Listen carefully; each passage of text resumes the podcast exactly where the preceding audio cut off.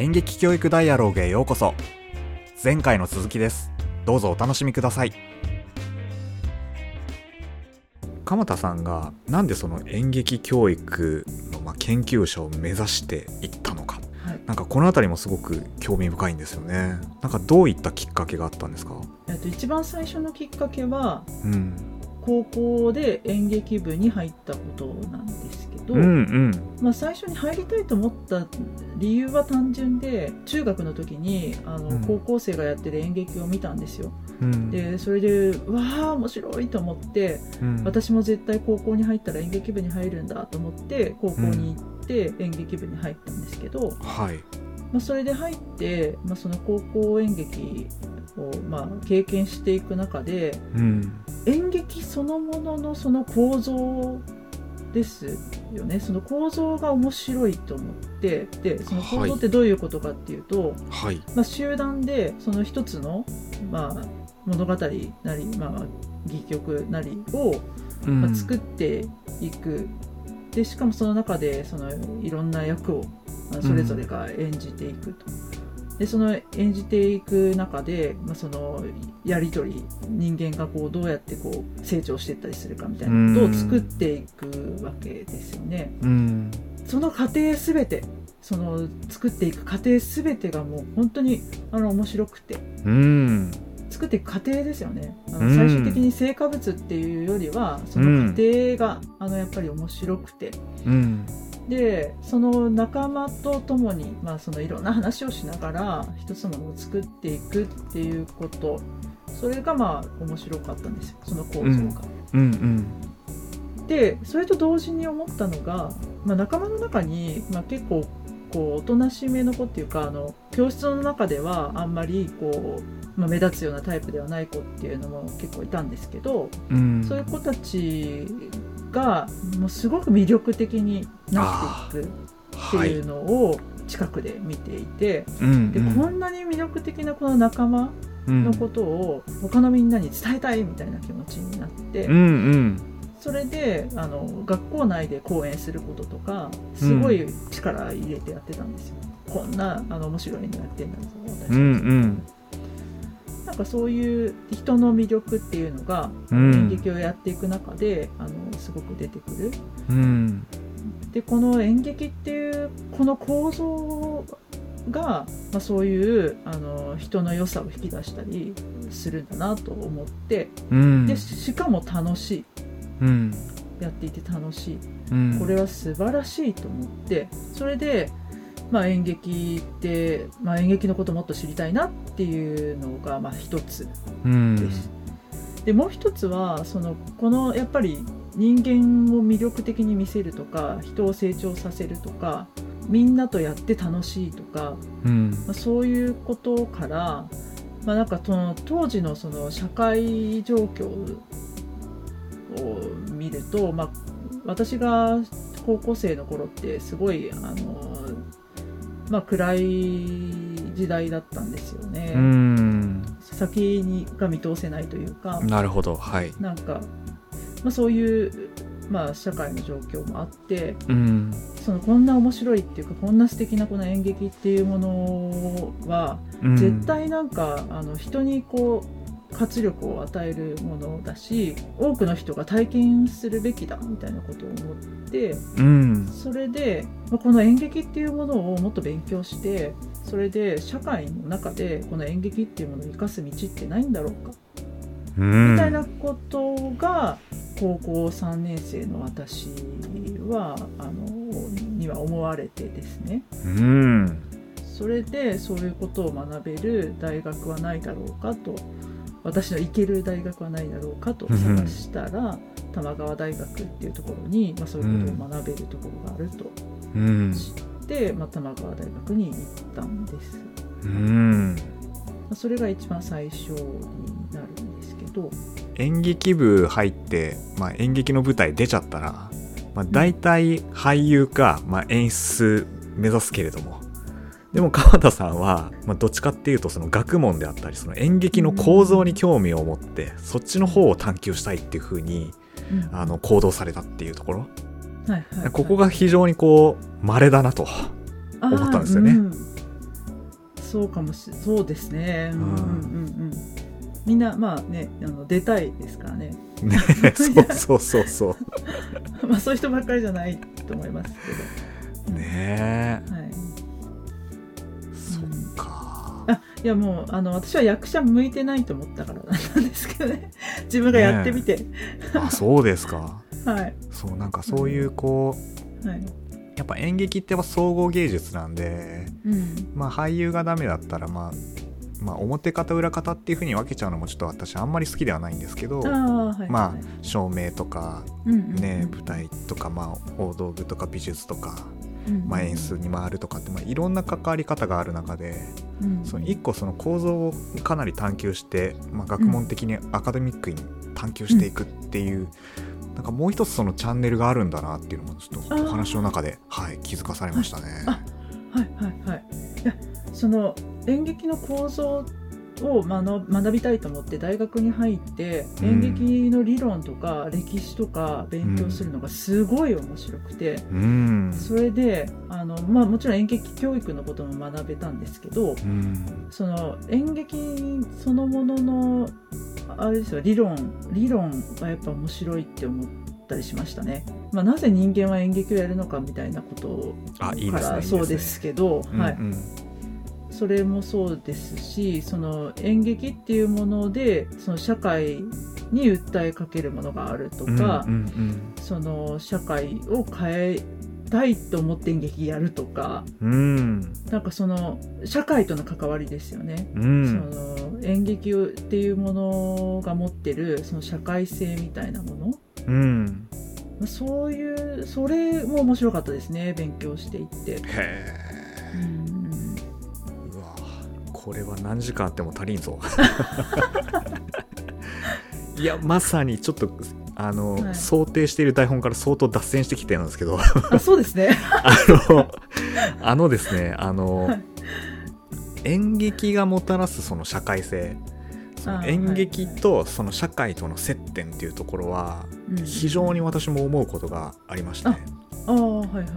はい。あのまあこれ本当に演劇人あるあるだと思うんですけどうんうんうんやっぱり演劇をやっていると,、えっとどうしてもその社会からちょっとこうずれたところにいるような形になってきちゃうんですよね仕組み上うん。。ああはいはいはい。あこれ、はいはいはいまあいろんなことが考えられるんですけど、うんうんうんまず一個に演劇を作るにおいてはやっぱある程度の練習時間っていう制作期間を、創作期間を作らなければいけないと。で今のそのデジタル社会のようにあの、うん。すごい効率よく作るっていうことがうん。まあ非常に難しいじゃないですか演劇うん作るって。うん。うん。でしかも人数が多いとまたそれはそれでスケジュールに大変だったりとかするので、うん。うんまあ、最低でも1ヶ月、まあ、長くてもうん。23ヶ月ぐらいはしっかりとやっぱ練習しなきゃいけない。でその時間を確保するためにやっぱ日中とか開けるの大変だったり、まあ、夜開けるの大変だったりとかして、各々がなかなかその社会と,、えーっと接点を作りづらい。だから、まあ、アルバイトで生計を立てて空いた時間で練習をするっていうことになるからどうしてもその社会との接点がどんどんこう希薄になっていくっていうのはやっぱうん。課題としてあると思うんですよね。うんうんうんでじゃあできましたと。演劇の舞台仕上がったんで、じゃあ見に来てくださいって言った時に、まあ、これもいろんな問題はありますけれどもうん。やっぱどうしても演劇にあまり興味がない演劇とあんまり接点がないような人たちが演劇を見に行かない構図になっていてうん。どうしてもやっぱ演劇をやると演劇をやってる人が見に行くっていううん。感じになってるからそこでもまたうん。その社会とのズレがやっぱどんどん生まれてくる。うん。うん。うん。うん。そうですね。そうであとまあ仕事とかにおいてもやっぱりその演劇ってなんかやっぱあの趣味でやってんのとか、うん。まあ、遊びなのみたいな感じで思われて、うん。そのビジネスっていう側面においてはやっぱりこう、うん。ネガティブな印象を持たれてしまう、うんそうですね。知性として身につけてる。例えば計算が早いとかプログラミングができるとか、エクセルの関数が組めるっていう特技と、演劇をやってきた滑舌よくセリフを喋れるとか、うん。まあ、人前で堂々と振る舞える。まあ確かにそこら辺はまあすごいいいと思うんですけど、うんうんどっちがまあなんか優劣うんかっていうふうに比べられるとどうしてもやっぱそっちのその知性の方計算が早いプログラミングができる、そっちの方がやっぱこう混ざってしまうっていうところがやっぱあるので、はいはい。比べられちゃうとね。そうそうそう、うんだどんどんこう社会からなんかこうああと登録かれていくようなはいはいはい、はい、実感を持っています私は。悲しいけどね。そうですね。まあその社会における演劇のまあ立ち位置とか、まあ、あるいはその意味とかうん。その演劇がある意味とかうん。そういうことを語り始めるとまあすごく難しい問題っていうか大きな問題すぎて大変なんですけど、でもまあ何かのこう、まあ、作品演劇作品作ってうん。それをこう社会にまあ発信していくうんうん。っていうメディアでもあるんで、あはいうん、なのでそのそれを発表するっていうことの意味っていうか表現していくことの意味っていうのはすごいあると思うんですよ。うんうん。でそれが社会にどう影響するかとか社会にどういうこうものをもたらしてるかとか。はい。なんかそこをちゃんとこう測る指標みたいのって、まあ、ないんだと思うんですよね。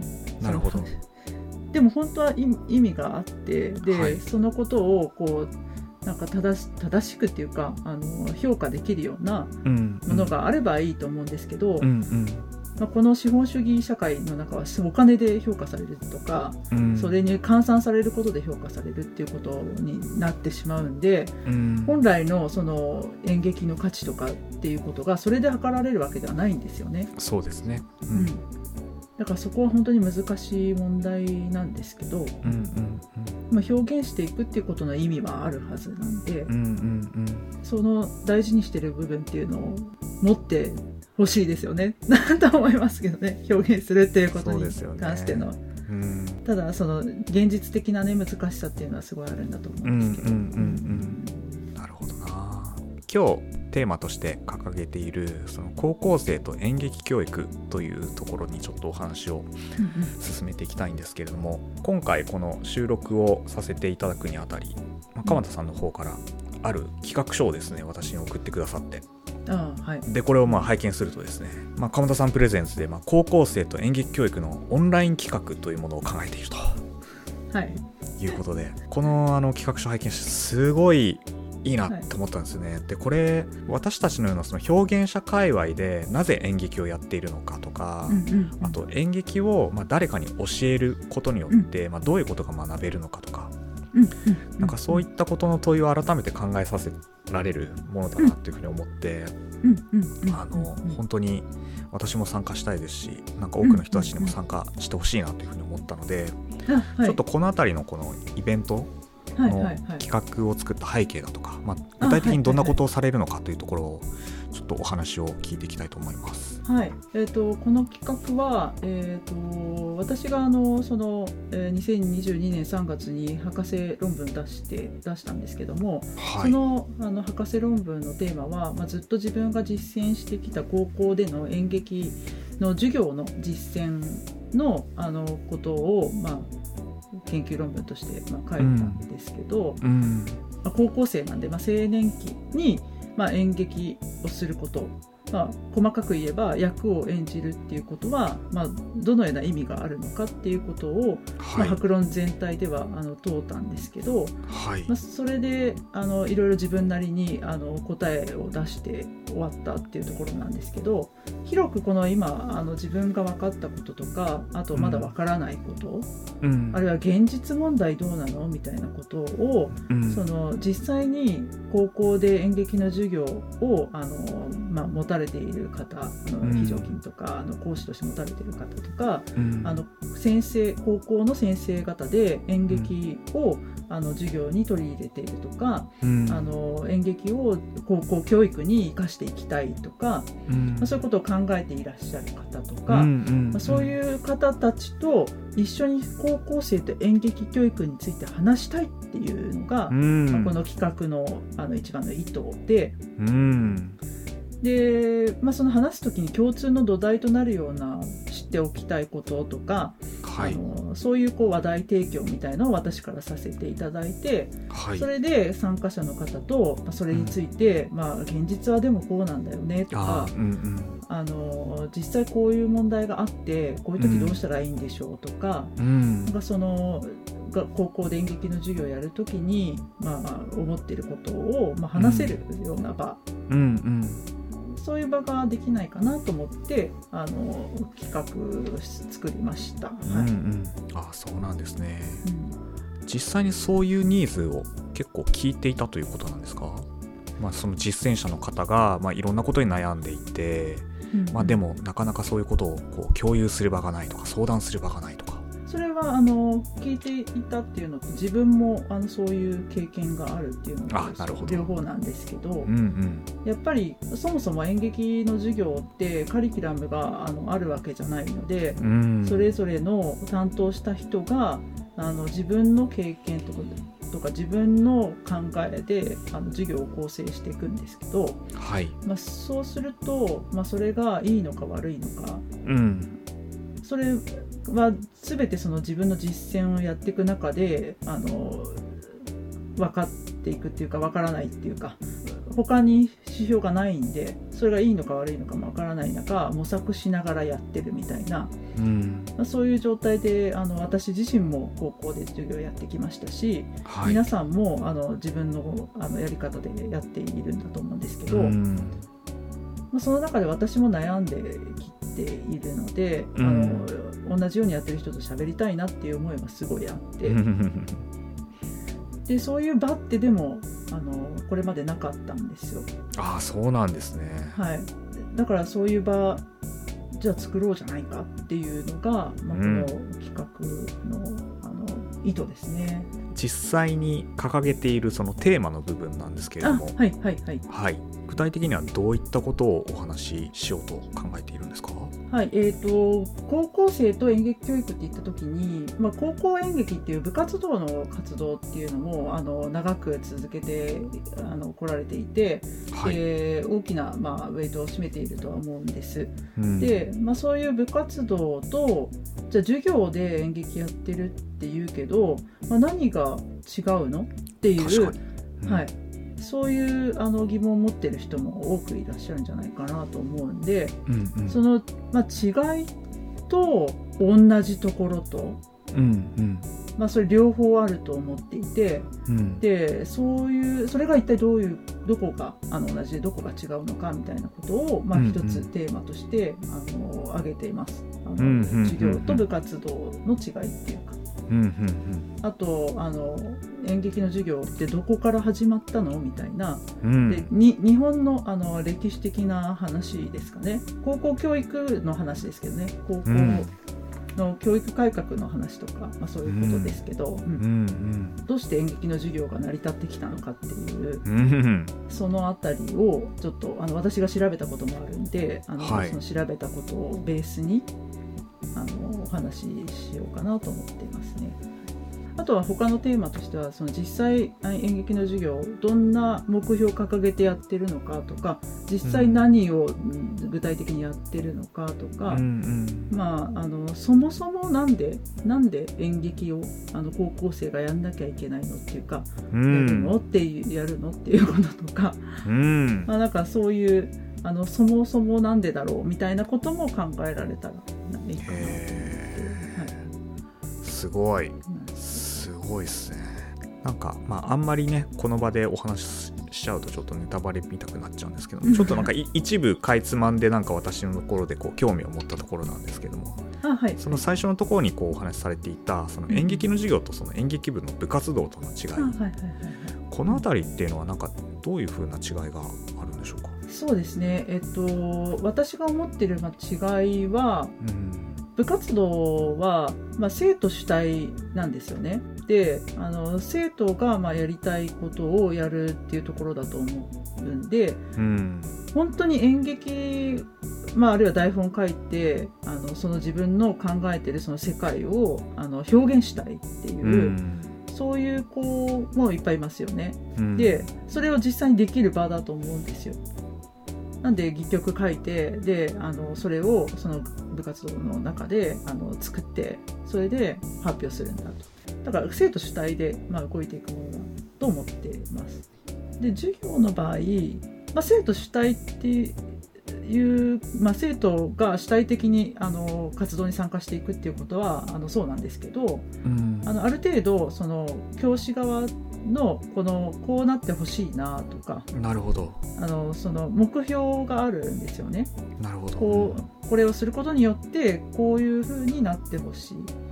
でそれに向かってその全てのこう授業を構成していくっていうことになっていてうん。であのある程度そこに向かっていくっていうのがあるのかなと思うので部活動はそれはないと思います。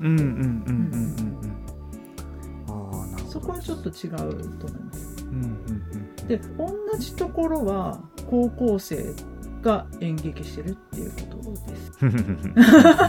同じですねはいはいはい。ちなみに授業の方っていうのは評価っていうのはどういうふうに扱われてるんですか？あ評価はですねはい。私神奈川県の県立高校とあと私立のあの和光高校とあの2つ行ってるんですけど評価の基準は神奈川県の方は決まっているものがあってうん。でそれに沿ってつけています。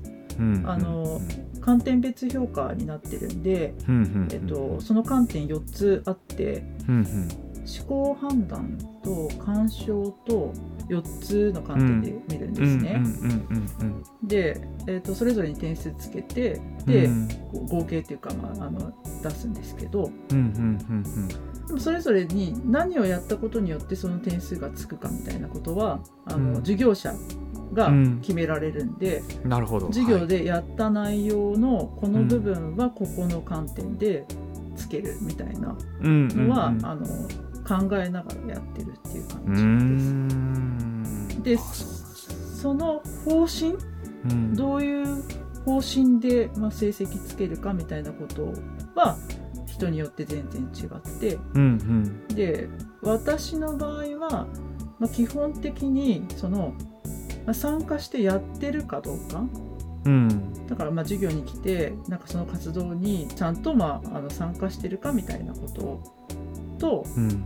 えっと、それを振り返っているかどうか。あはい。やったことやってるかどうかとそれを振り返れてるかどうかみたいな。はい。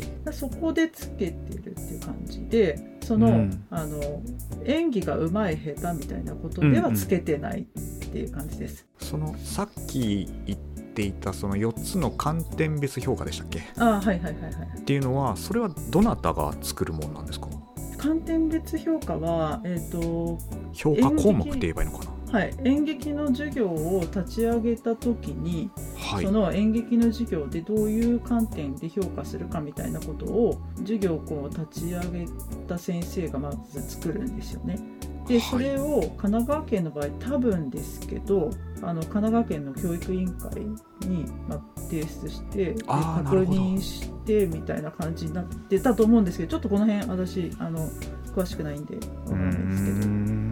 あでもちゃんとそういう教育委員会。教育委員会だったかなんかあうん。わからないですけど。学校側だけで決められるものではなくて、まあ、ある程度その教育機関のところとも一緒になんかこう精査していくっていうイメージなんですかね。はいそうだと思います。神奈川県の場合は。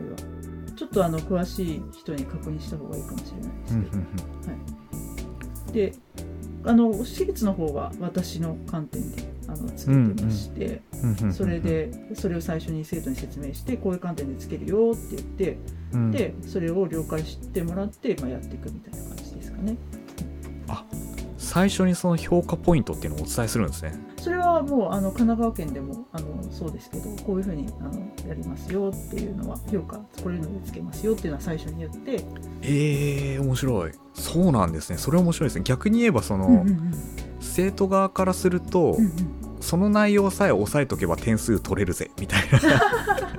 そういうこうちょっとこう先回りするような子とかいないですか？あいますよ。やっぱいるんだ。いますね。はい。そうなんだ。いますいます、まあ、でも見てて分かりますからねそういう。のまあねそうですよね。そこしか頑張んないのかみたいな。なるほどな、まあ、だからその、えっと、演技が上手い下手ではつけないっていうのは私のポリシー、うんうんうんはい、それだけは、はい。うん、持ってます。そこはねすごく、はい。プロの俳優養成のところとその学校現場の演劇の授業となんかすごく大きな違いだなって、あの聞いてて思いました。まあそうですね,、はい。ね。そこのスキル的なことではつけないっていうそうでもあの人によってはそれでつけてる人もいると思うんで。のあーそうなんですね。はいはいはいはいはい。だからあの人によって違うと思います。でそれはその個人個人のそのやる側教師側の,、あの価値観とか考え方の違いによってあうん。のその評価の観点が変わってくるんだと思うんで、なあなるほど、はい。うんうんうん